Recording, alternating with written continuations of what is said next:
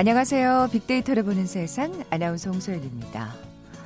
아, 지금은 수능 2교시 수학 시험이 진행되고 있겠네요. 이 찬바람에 서울의 체감 온도는 영하 7도까지 떨어지면서 한파 주의보까지 내려졌는데요. 정말 입시 한파의 위력이 대단하다는 생각이 듭니다. 아, 가슴이 두근두근 학부모님들께서도 수험생들과 같은 마음이시겠죠. 애타는 마음으로 그 학교 앞을 떠나지 못하는 부모님들 지금 계실 텐데 시험 마친 자녀들에게 오늘만큼은 시험 얘기 말고 그냥 무념무상할 수 있도록 도와주시면 어떨까요? 그리고 어제 그렇게 해주고 싶었던 메뉴, 체할까봐 참았던 고기 반찬, 뭐, 맛있는 반찬 푸짐하게 해주시고요. 아, 그리고 오늘 오후 듣기 평가 치러지는 거 알고 계시죠? 오후 1시 5분부터 40분까지 국내 항공기 이륙과 착륙이 전면 금지됩니다. 시험장 주변을 지나는 운전자들 또한 조금씩 더 신경 써주시면 좋을 것 같습니다. 아, 요즘 머리에 헤어롤을 하고 당당하게 거리를 활보하는 중고생들 어렵지 않게 만나게 되죠. 수험생들이라면 오늘 하루 이 헤어롤은 좀 쉬지 않았을까 싶은데 잠시 후 빅투더퓨처 시간에 헤어롤이라는 키워드로 빅데이터 분석해 볼 거고요. 이어지는 글로벌 트렌드 따라잡기 시간엔 이번 주 IT 분야의 핫 이슈 자세히 살펴봅니다. 먼저 빅퀴즈 풀고 갈까요? 자, 오늘 수능 시험일인데 조선시대에도 큰 시험이 있었잖아요. 관리가 되기 위해서 꼭 통과해야만 하는 시험. 나란 일을 잘할 수 있는 실력 있는 사람들을 관리로 뽑으려고 만든 제도였죠. 이 시험으로 음, 새로 관리를 뽑게 되면서 사람들은 자신의 실력을 키우기 위해서 공부도 열심히 했는데요. 이 시험 문과, 목과, 잡과 세 가지 종류가 있었습니다. 문과가 뭐 가장 중요하게 여겨졌고요. 양반 가문의 이름을 지키기 위해서라도 문과 시험이 참 중요했죠. 양반은 3대까지는 아무것도 하지 않아도 양반의 지위를 누릴 수 있었지만 4대째도 이 관직을 하지 못한다면 양반 신분을 지킬 수 없었다고 합니다. 그런 만큼 이 시험 참 중요했겠죠. 조선시대 단 하나의 시험 뭐라고 부를까요? 보기 드립니다. 1번 국어시험, 2번 수학시험, 3번 영어시험, 4번 과거시험. 오늘 당첨되신 두 분께 커피와 도넛 모바일 쿠폰 드립니다. 정답 아시는 분들 휴대전화 문자메시지 지역번호 없이 샵 9730, 샵 9730입니다. 짧은 글은 50원, 긴 글은 100원의 정보 이용료가 부과됩니다.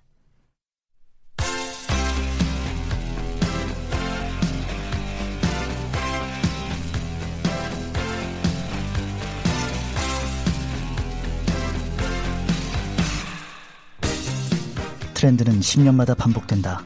KBS 1라디오 빅데이터로 보는 세상. Big to the Future.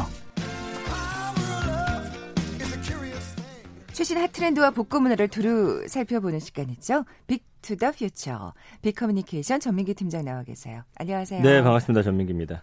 진짜 네. 이 헤어롤 정말 거리에 아무렇지도 않게 하고 다니는 친구들 많더라고요. 저도 처음에 보고는 아 깜빡한 거구나. 왜냐면 저희 맞아요. 어머님들 예전에 저희 어머니도 뒷머리에다 하고서 이제 못 빼고서 나갔다 들어오는 경우 있잖아요. 그런 뭐 그런 해프닝 네. 한두 번쯤은 있었을 것 같아요. 저도 그렇고요. 그렇죠. 예. 그리고 그 이정미 전 헌법재판소 소장 권한 대행도 이것 때문에 사실 큰 이슈 됐었거든요. 음. 근데 요즘에 이제 학생들은 어 학교 갈 때 차림이 굉장히 교복을 핏 좋게 딱 맞춰 입습니다. 여기 줄이던지 이렇게 딱 맞아요. 손에 딱 맞추고 그다음에 요즘 교복 치마 참 짧더라고요. 거기다 이제 태그 붙어 있는 요즘에 또 운동화 유행인데 그거 하고 네, 화장 얇게 하고 그다음에 이제 헤어를 무조건 앞머리에다 끼고 갑니다. 이게 이게 등하굣길 여학생들 모습인데 이제 사실은 그 정수리 이제 볼륨용으로 쓰는 거죠 여기 맞아요. 이렇게 세운다고 네, 하죠. 네. 근데 대부분 여학생들이 이제 이걸 위해서 하는데 어 일반적으로 화장할 때 머리에 말고 있다가 집을 나가기 전에 바로 빼는데 이제는 학교든 아니면 약속 장소든 끝까지 가가지고 이제 거기서 빼는 거예요. 이게 달라진 점이죠. 예. 아니 그러면 거기선 또 왜 빼는 거예요? 그냥 계속 하고 있지. 아 근데 요즘에 그냥 하고 있는 것도 또 패션이라고 아, 하더라고요. 아, 끝까지 그래요? 안 빼고 그런 아. 친구들도 간혹 있고 네네. 왜 그러냐고 이제 물어봤더니 학생들이 하는 말이 헤어롤이 최대한 오래 하고 있어야 볼륨이 산다라는 거죠. 그러니까 남녀공학에 다니는 여학생들은 교문 앞까지 가서 아니면 교실 앞에서 예를 들어서 마음에 드는 남학생이 있다라고 아, 하면 최전선까지 가가지고 거기서 딱 빼고 들어가는 겁니다. 그러니까 그 교내에서 만나는 본인이 마음에 드는 남학생을 만나기 전까지 만나는 사람들은 그냥 무의미한 사람들인 거예요. 신경 아. 써쓸 필요가 없는 사람들. 세상에. 예. 그냥 의미 없는 타인이라고 여기는 거죠. 네. 아까 말씀하신 대로 사실 그 깜빡 잊고 음. 못 빼고 나가는 경우를 제외하면 저희는 그 집 안에서 하는 거라고 생각했잖아요. 맞아요. 만약에 그렇게 딱 잊어버리고 나갔다가는 굉장히 부끄럽고 이거 그럼요. 예, 예. 엄청난 실수라고 생각을 하는데 네. 요즘 세대들은 모르는 사람은 별로 중요하지 않은 그렇죠. 거예요. 의식 예. 안 하는 거예요. 음. 그러니까 코끼리를 삼킨 사물들이라는 책이 있는데 거기 보면 요즘 사람들이 그 타인의 시선을 의식하지 않고 아무 곳에서나 헤어를 머리에 달고 다니는 현상이 억압에 대한 발랄한 도전이자 뻔뻔함의 현상학이다. 뭐 이런 평론을 했더라고요. 어. 그 예전에는 남들한테 보여주지 못했던 이런 모습이 좀 유행처럼 돼버린 게 그 10년 전에도 있긴 했었어요. 그 힙합 바지 네. 팬티 로고 보이게 남자들이 내려 입는다든지. 아, 그것도 또 어떻게 생각하면 또 일맥상통하는 또 부분이라고 볼수 그렇죠. 있겠네요. 속옷 끝 노출 패션 이런 것하고 굉장히 유사하다 음. 이렇게 보고 있습니다. 근데 이- 어떻게 생각하면 근데 이것도 패션이라는 말씀이시죠? 그렇기도 해요. 네. 아, 어. 아니 저희는 이제 그 방송하는 후배들 음. 저희 사무실에서 말고 있어요? 네 방송 전까지 아 진짜. 아 그렇구나. 어 사무실에서 어 저도 사실 처음에 좀 놀랐는데 예. 예. 저희는 근데 어쨌든 방송에 보여지는 모습이 그럼요. 중요하니까 예, 예. 그러니까 뭐 그 야외 촬영 이엔 이엔주라 그러잖아요. 네, 그러니까 네. 나갈 때는 사실은 뭐 바람에 금방 머리가 흐트러지기가 쉬우니까 네. 정말 최대한 그 야외 촬영 음. 나가기 전까지 그렇군요. 하고 있더라고요. 그래서 아니 뭐 저거야 뭐 우리 일이 그러니까라고 생각했는데 네. 어떻게 생각하면 또 비슷한 부분이 맞아요. 있는 예, 거네요. 그렇습니다. 예. 예. 근데 이제 젊은 여성 직장인들은 네. 요즘에 어떻게 하냐면 음. 화장 안 하고 출근했다가 퇴근할 때 화장하면서 나오는 사람들이 많아졌대요. 아 그러면 자기 회사 동료들은 중요하지 않군요. 아, 그렇죠. 원래는 이제 회사 가면서 한다든지 하기 전에 그렇죠. 이제 하고 뭐 가는데. 급하게 막그 음. 대중교통 아니나 차 안에서 위험천만하게 그 화장하는 경우 꽤 있잖아요. 네. 근데 뭐 다 그런 예. 건 아니지만 음. 요즘 입사한 지 얼마 안 된 친구들 중에는 이렇게 직장 동료는 그냥 동료, 의미 없는 타입. 어머 갑자기 기분 좀 나빠지려 그런다. 직장 동료들. 퇴근 후 만나는 친구는 아니면 남자친구. 이 아, 사람들이 중요한 거군요. 그렇죠. 그러니까 뭐 같이 일하는 동료들이 안 중요하다는 게 아니라 뭐 같이 일하는 공간에서 그냥 일하는데 내가 굳이 이쁘게 보일 아, 이유가 있나 이런 어. 생각들이 좀 있는 것 같아요. 그렇군요. 예, 이런 것들이 사실은 미국 그 뉴욕 맨해튼에서도 좀 많이 볼 수 있는 풍경들이거든요. 그러니까 출근할 때 편리함 위해서 운동화 신고 아. 이제 산에서 단정한 구두 신고 뭐 이런 식으로 네, 네. 그러니까 남을 좀 의식하지 않고 딱 상황에 따라서 예, 이렇게 화장 같은 거, 옷 같은 거 입는 그런 모습들이 이제는 뭐 우리나라도 음. 자연스럽게 들어왔다 봐야겠습니다. 이 구두는 음. 제가 이제 여자로서 말씀을 드리면 그 보도블록이나 이렇게 울퉁불퉁한 데. 다니면 불편하기도 하고 네. 그 구두굽이 그 달아요? 금방 달아요. 아, 왜 뒤에 그 뾰족 구두는 요만한 그 작죠. 작잖아요. 그리고 아, 그게 망쳐지기가 굉장히 쉽거든요. 예. 그러니까 이제 안에 들어와서 어. 안에서는 사실 그렇게 다를 일이 네, 없으니까. 네, 네. 아, 근데 이거 미국에서는 한참 전부터 그럼 어떻게 생각하면은 선구자였다고 볼 수가 왜, 있겠네요. 패션에. 뭐, 백투더퓨처라든지 네. 옛날 영화 보면요. 거기 헤어롤 하고서 있는 그 여성들 볼 수 있어요. 아. 20세기 초반이라든지 뭐 1980년대. 그러니까 이, 이런 모습들을 좀 자연스럽게 받아들이는 거죠. 그러니까 남을 사실은 미국 같은 경우도 그렇게 많이 의식하지 않는 사회인데 우리나라는 아. 특히나 남을 많이 의식하고 조직 안에서의 나를 또 되게 생각했었는데 그랬었죠. 저희가 올해 이제 젊은 친구들의 어떤 트렌드 쭉 짚어드리면서 네. 약간 남을 많이 의식하지 않고 내가 중요시 음, 되는 음. 그런 트렌드들이 이 안에도 또 녹아 있는 겁니다. 그러네요. 예. 어떻게 생각하면 좀, 어, 그 헤어롤이 바람직하게도 받아들여지는 부분이 있는 것 네. 같네요. 그러니까 뭐 이걸 보면서 네. 끌끌 혀를 찰 일은 아닌 거죠, 이제는. 그러네요. 네. 예. 여자 연예인들도 맞아요. SNS에 네. 이거를 올려요. 이렇게 말고서 음, 찍어가지고. 그러니까 뭐 EXID 한이라든지 예, 산다라박 아니고 홍진영 씨 같은 경우들 SNS 가면 이거 다 하나씩 아무렇지도 하고서 않게 예, 올립니다. 마치 유행처럼. 그래서 뭐 이 주얼리 출신 예원 같은 경우도 이 분홍색 헤어를 잔뜩 말아 올린 컨셉으로 요즘에 화보 촬영까지 했거든요. 아, 그러니까 예. 이게 뭐 정말 유행이라고 보시면 될 것 같아요. 그래서 저도 하나 갖다 놔야 돼요.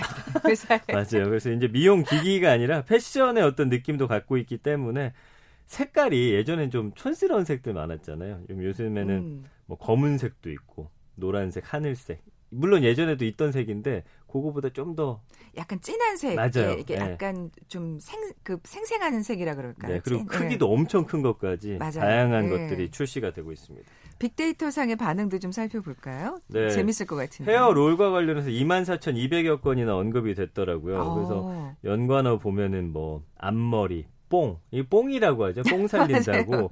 그리고 아이즈원 멤버들이 또 이거 올린 게 화제가 됐었어요. 그리고 뭐 음. 볼륨이라든지 아침, 뭐 공항, 출근 사진. 그러니까 아이돌 공항 그 패션에 이걸 하고 가는 아이돌들도 있어가지고 진짜 이건 진짜 아예 패션의 어떤 그렇죠. 도구로서 왜냐하면 공항 패션 분명히 사진 찍힐 거 알면서도 하는 거잖아요. 그렇죠. 어. 그 감성어 긍부정비를 보면 43.9 대 22.9인데 귀엽다, 좋다, 예쁘다, 자연스럽다.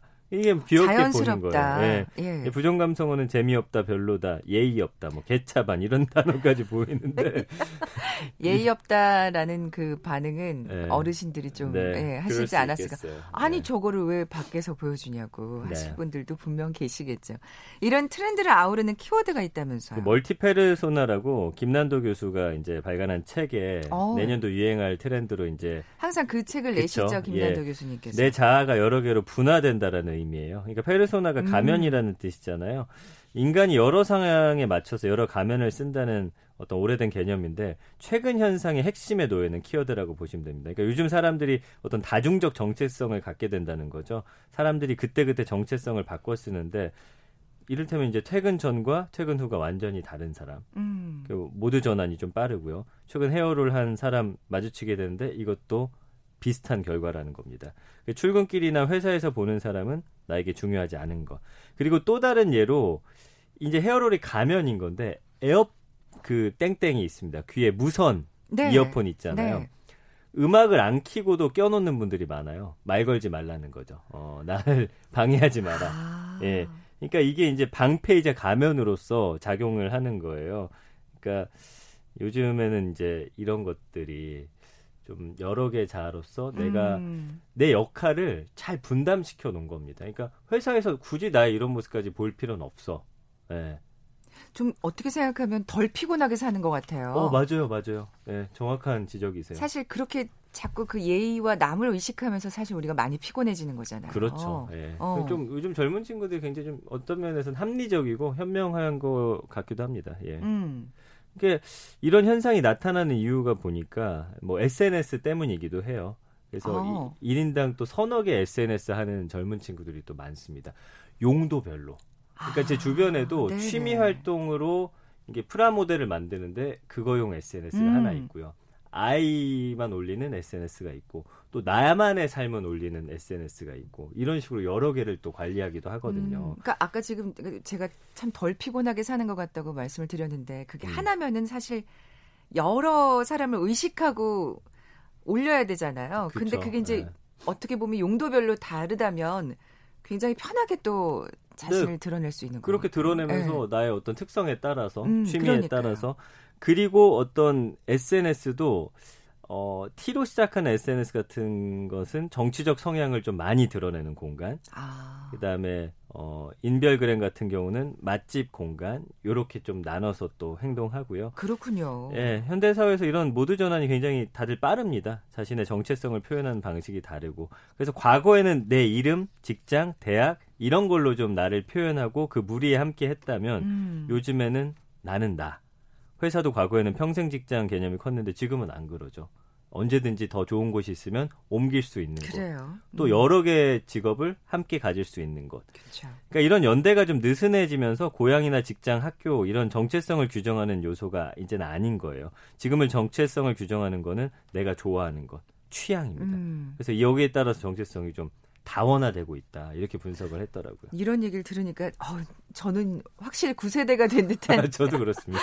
기분이 드는데 이게 네. 또 소비 형태에도 영향을 미친다고요. 예, 취향 공동체가 생기는 거예요. 뭐 캐릭터라든지 굿즈 열풍, 뭐 gender free 트렌드 이런 것들 내 어떤 가치에 따라서 예. 음. 그 게스트하우스 파티 효과라고 하는데 느슨한 연대가 이제 증가하는 거예요. 이런 취향 공동체를 통해서 만난 잘 모르는 사람한테 더 자기 자신을 또 오히려 잘 보여주기도 하고 앞으로 좀 이런 모습이 더 강하게 좀 드러날 것 같아서 저 친구들 왜 저러지? 그 이면에는 여러 이런 음. 아주 복합적인 이유들이 네. 숨겨져 있는 겁니다. 잘 모르는 사람이 오히려 더 편할 때가 있죠. 맞습니다. 어쨌든 저도 헤어롤은 하나 갖다 놓는 걸로 회사에 네. 비키즈 내주고 가세요. 네, 오늘 수능 시험일인데요. 조선시대에도 큰 시험이 있었습니다. 관리가 되기 위해서 꼭 통과해야 하는 시험인데 나란 일을 잘할 수 있는 실력 있는 사람들을 관리로 뽑으려고 만든 제도입니다. 이 시험은 문과, 무과, 잡과 세 가지 종류가 있었는데 조선시대 단하의 시- 하나의 시험 이것은 무엇이었을까요?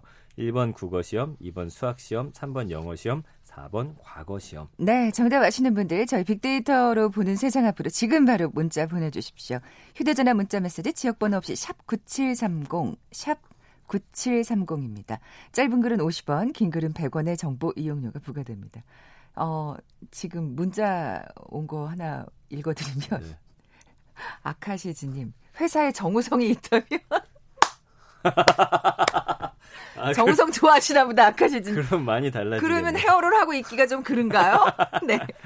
아, 고맙습니다. 빅투더퓨처 빅커뮤니케이션 전민기 팀장과 함께 했습니다. 고맙습니다. 네. 잠시 정보센터 헤드라인 뉴스 듣고 돌아올게요. 자녀 입시 비리와 부인의 차명 주식 투자 등에 관여한 의혹을 받는 조국 전 법무부 장관이 오늘 검찰에 출석해 조사를 받고 있습니다. 대학 수학능력시험 출제 기관인 한국교육과정평가원이 올해 수능에서는 지난해 논란이 된 국어 영역과 비슷한 고난도 문항이 없다고 밝혔습니다. 마크 에스퍼 미국 국방장관이 북한과의 비핵화 대화를 증진하기 위해 한국에서 시행하는 군사훈련을 조정할 수 있다고 밝혔습니다.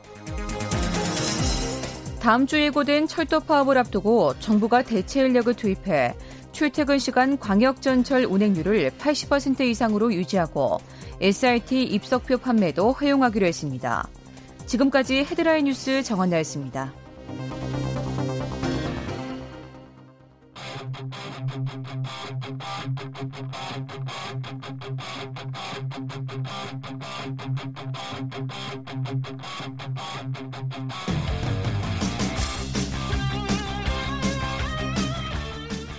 궁금했던 ICT 분야의 다양한 소식들 재미있고 알기 쉽게 풀어드리는 시간이죠. 글로벌 트렌드 따라잡기. 한국 인사이트 연구소 김덕진 부소장 나와 계세요. 안녕하세요. 네, 안녕하세요. 어, 김덕진 부소장이 지금 들어오시면서 바로 아까 어, 학교에 정우성 있다면 그 네. 직장에 정우성 있다면 그 문자에 아주 멋진 대답을 해주셨어요. 아. 어차피 정우성은 우리 쳐다보지 않는다고. 너무 뼈를 때렸는지 모르는데 죄송합니다. 네, 어쨌든. 네, 자 분위기 바꿔서 네. 이번 주 화제가 된 IT 분야 이슈부터 살펴볼까요? 네, 세 가지 가져왔는데요. 첫 번째는 예, 솔로데이라고도 불리우는 광군제. 네, 중국 광군제 하루에만 알리바바에서 44조 원의 아, 거래. 그러니까요. 저도 네. 이 소식 보고 깜짝 놀랐네요. 그러니까 네. 이 사상 최대 금액을 가능케 하는 또 그 뒤에 숨어 있는 IT 기술들이 많아서 오늘 이 어. IT 기술이 도대체 어떤 역할을 했는지 네, 이 얘기를 네. 좀 하려고 하고요. 두 번째는 이제 4차 산업혁명 하면은 항상 이제 많이 가는 곳이 아디다스의 smart factory라는 곳이 있었습니다. 근데 이곳이 이번에 미국과 일- 이제 미국과 독일에 있는 공장을 문을 닫겠다라는 뉴스가 나왔어요. 어. 네, 이러다 보니까 도대체 무슨 얘기냐라는 것들이 좀 관심을 가지게 되고요. 세 번째는 페이스북이 뭐 블록체인 기반의 뭐 화폐 하겠다라고 여러 가지 했다가 미국 정부의 여러 가지로 뭐 철퇴도 받고 이런 상황이었는데 그 전체적인 게 아니라 자사 플랫폼 안에서만 쓸 수 있는 일종의 간편 결제 같은 페이스북 페이를 하겠다라고 해서 어. 이것을 공개한 요 세 가지 정도의 뉴스가 좀 화제가 됐습니다. 아, 요즘 이 결제 시스템 이거에 네. 정말 발을 담그지 않으면 뭐가 안 되는 그렇죠. 어떻게 보면은 그 그렇게 된 것 같아요. 그 결제만 있으면 그 서비스 안에서 소위 말해서 고객들의 바로 돈을 자기에 가져올 수 있기 때문에 이 부분이 좀 그렇죠. 관심이 많은 그리고 것 사실 어떻게 생각하면 우리가 항상 그 정보에 대해서 민감하게 생각하지만. 네. 어, 이 소비자들이 어떤 취향인지, 음. 뭐 어떤 걸 좋아하는지 바로 알 수가 있잖아요. 그렇죠. 예. 특히나 이제 SNS 같은 경우는 친구들끼리 그러면은 뭘 사고 받는지 돈을 얼마나 주는지 음. 이런 것까지 이제 분석이 바로, 가능하니까 예. 다 처음 분석이 가능하죠. 그러니까요. 자, 그럼 알리바바 소식부터 살펴볼까요? 네. 예, 하루에 예, 아, 뭐 1년도 아니고요. 24 44조 원의 거래. 이 정말 말도 안 되는 우리나라에서 정말 상상할 수도 없을 수준의 거래가 예, 중국에서 11일에 일어났죠. 네. 뭐 독신자의 날이라고 불리우게 하는 예, 광군절에 알리바바 한 회사에서만 44조 원이고요. 2위 회사가 또 있어요. 그 2위 회사인 징둥 같은 경우도 이날 33조. 그러니까는 이 두 회사를 합치면 네. 하루에만 거의 77조가 넘는 온라인 거래가 일어났다라고 볼 수 있을 것 같습니다. 이게 얼마나 놀랍냐면 작년에는 그 이제 중국 화폐 단위로 100억 위안을 파는데 한 2분 넘게 걸렸다고 그래요. 근데 올해는 1분 36초 만에 100억 위안이 그걸 팔렸고 1시간 3분 59초 만에 1000억 16시간 만에 역대 최고였던 작년 거래액을 돌파해서 새로운 신기원을 열렸습니다. 그러니까 우리가 보통 과거에는 온라인에서 쇼핑하면은 블랙 프라이데이 얘기를 참 많이 했었어요. 그렇죠. 근데 올해도 지금 뭐 지나갔는데 생각보다 블랙 프라이데이는 우리한테는 별로 이제 관심이 없어지는데 이 광군제 같은 경우는 얼마나 대단하냐면 그 전 세계적으로도 매출 순위를 봤을 때 우리나라가 지금 직접 구매 순위가 이번에 3위라고 합니다. 그러니까 중국 다음으로 미국, 일본 그다음에 우리나라. 예, 그러니까 이게 지금 항상 뭐 중국은 워낙 인구가 많다 보니까 모든 게 좀 이 스케일 규모가 네.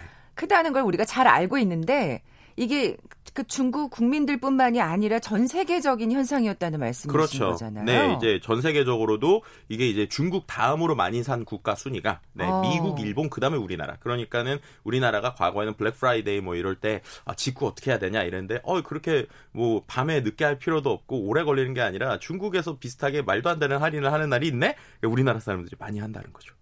야, 이런 얘기 들으면 중국이 정말 무섭다는 생각이 들어요. 음, 그러니까 이게 네. 참 규모라는 걸 무시할 수가 없다라는 게 참 대단한 것 같고요. 네. 그리고 이제 광군절이 광군제 뭐 광군절이라고 불리는 이 날이 저는 사실 이번에 처음 들었거든요. 이 소식 덕분에. 네, 예. 이게 참 재밌는 게요. 원래는 그 우리가 소위 이제 그 막대 사탕 데이라고 우리나라에서 불렸던 이제 11월 11일 있지 않습니까? 뭐 가래떡 데이라고도 하고. 근데 그날 이게 짝대기, 이게 일자가 모여 있어서 그런 거잖아요.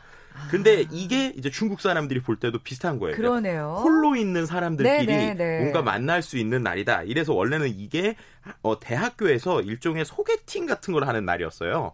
근데 이런 것들을 보다가 갑자기 재밌네요. 네, 예. 이거를 2009년에 알리바바에 있었던 지금은 이제 알리바바 회장으로 된 어, 이제 장융이라고 하는 사람, 그러니까 마윤 회장의 뒤를 이은 사람인데 이 사람이 기획을 한 겁니다. 그래서 어 이거 우리나라가 이, 이- 우리가 이거를 이 싱글의 날을 활용해서 아예 소비 축제로 바꾸자. 그래서 2009년부터 알리바바에서 이런 것들을 해오고 있고요. 대단한 네. 대단한 마케팅이고 그렇죠.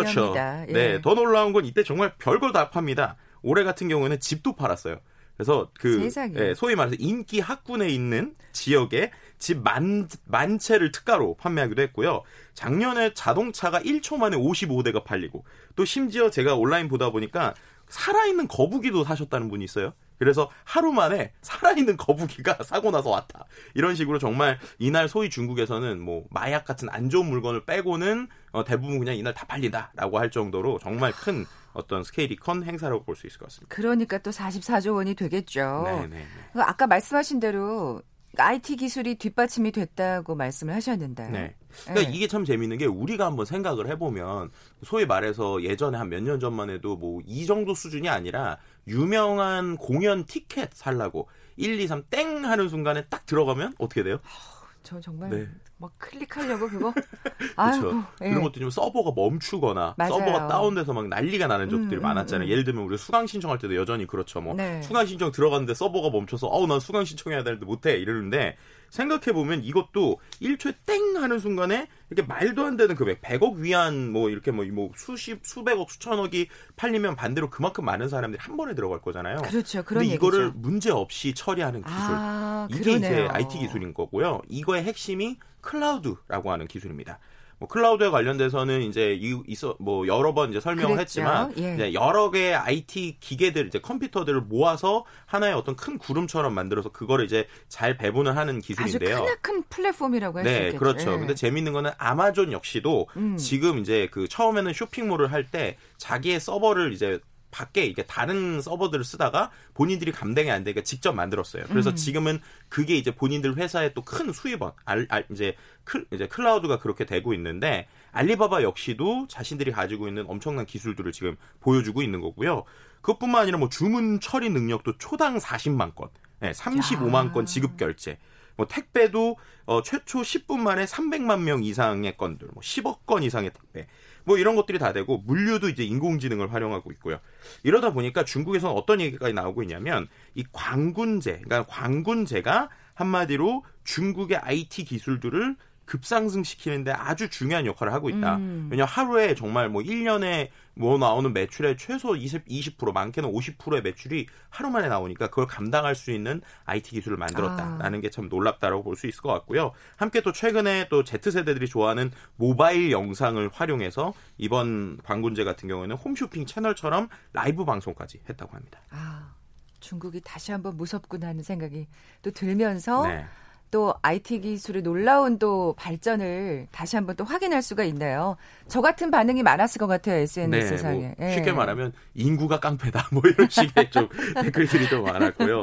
아, 하나의 어떻게 보면 그 스트레스를 받을 수 있는 행사일 때는 개발자들한테는 축제가 되는 것도 놀랍다. 음. 또 한편에서는 알리바바 주식 올라가는 소리 들린다. 그래서 손정의 회장 버틸 수 있는 이유 어떻게 보면 소프트뱅크가 뭐 서- 저 실적이 안 좋아도 알리바바 지분을 그쵸. 35% 투자를 갖고 있기. 때문에 예, 예. 아, 잘 되는 거 아니냐. 뭐 우리도 좀 배울 거 많은 것 같다. 뭐 이런 얘기들도 볼 수 있었습니다. 네. 다음 소식으로 넘어가 보죠. smart factory 아디다스하고 또 4차 산업 혁명하면 항상 많이 나오는 맞춤형 공장이죠. 근데 이 맞춤형 공장이 어 이제 독일과 그리고 미국에 있는 공장들을 내년 4월에 생산을 중단한다라고 밝혔어요. 어, 우리가 이제 이 공장을 얘기할 때 두 가지 포인트로 이제 상당히 중요하게 생각했는데 한 가지는 뭔가 사람들에게 맞춰줄 수 있는 맞춤 생산이 기계적 인공지능이나 로봇을 통해서 가능하다라는 점하고 두 번째는 이걸 통해서 과거에는 이제 우리가 싼 노동력 그러니까 베트남이나 중국에 있는 싼 노동력을 써서 선진국엔 제조가 없었는데 이렇게 되기 때문에 오히려 선진국으로 다시 제조업이 돌아온다. reshoring이라고 하는 음. 단어가 또 화두가 됐었어요. 네. 근데 이렇게 어떤 상징적인 어떤 사업이 이제 어쨌든 내년 4월로 생산이 중단된다라고 하다 보니까 이거 어 뭐- 이거 무슨 일이냐 이런 얘기들이 뭔가 나오는 거죠. 실패한 건가 이런 또 약간의 네, 뭐 그런 들고, 이야기들 예, 들고 있는데요. 뭐 생기죠. 정확한 이유에 대해서는 얘기하지 않고 있지만 네. 약간 사업 전략의 변화 차원에서 보는 분들이 많아요. 왜냐하면 이렇다고 스- 그 어떻게 보면은 스피드 팩토리를 전체를 없애는 건 아니고요. 이제 미국과 독일에 없애고 아시아 쪽에 한다고 합니다. 그러니까 조금 더 효율이 좋은 거를 찾는 것이 아. 아니냐라는 얘기들도 있고요. 아, 또 네네. 한쪽에서는 거기서 난, 만드는 그 어떤 신발이 많긴 하지만 그래도 전체적인 아디다스의 생산량에 비하면 상당히 적은 수준. 그러니까는 아디다스가 그 작년에 한 4억 켤레를 만들었는데 그 중에서 이 스피드 팩토리를 통해서 100만 켤레밖에 만들지 못했대요. 음. 이러다 보니까는 아직은 좀 테스트였는데 테스트를 어느 정도 좀 의미 있는 걸 해서 이제 수익 구조를 생각할 때 아직은 아니지 않느냐라고 하는 해석도 있고요. 그 외에 어쨌든 이게 아시아까지 가면 지금보다도 더 절약을 할 수 있는 것이 아니냐. 어쨌든 좀 전략의 변화가 있다라는 얘기들이 볼 수 있었습니다. 네, 마지막 소식 짧게 전해주세요. 네, 그 페이스북에서 말씀드린 것처럼 간편 결제라고 하는 페이스북 페이를 만든 것인데요. 이걸 활용해서 이제 페이스북 안에서 소위 말해서 뭐 친구들끼리 송금을 한다든지 앱에서 여러 가지 것들을 거래할 수 있게 되는데요. 이번 주부터 미국에선 사용이 가능하고요. 우리나라에서는 아직까지는 좀 서비스 가능 여부가 미정이긴 합니다. 음. 어쨌든 이걸 갖고 SNS상에서는 우리가 앞에서 얘기한 것처럼 페이스북이 여러 가지로 좀 확장하는 것 같다라는 얘기도 있고 한편에서는 이런 것보다 일단 계정 해킹부터 좀 신경 써야 되는 것이 아니냐라는 뭐 얘기들까지도 볼 수 있었습니다. 네, 지금까지 글로벌 트렌드 따라잡기 한국인사이트 연구소 김덕진 부소장과 함께했습니다. 고맙습니다. 네, 감사합니다. 커피와 도넛 모바일 쿠폰 받으실 두 분입니다. 정답은 4번 과거 시험이었죠. 어, 작년에 따님이 시험 보셨다고요. 374 하나님. 오늘은 조카가 수능을 본답니다. 그리고 이하나 이삼님. 불철주야 노력하는 공시생들의 건투를 빈다면서 정답 보내주셨어요. 두 분께 선물 보내드리면서 물러갑니다. 내일 뵙죠. 고맙습니다.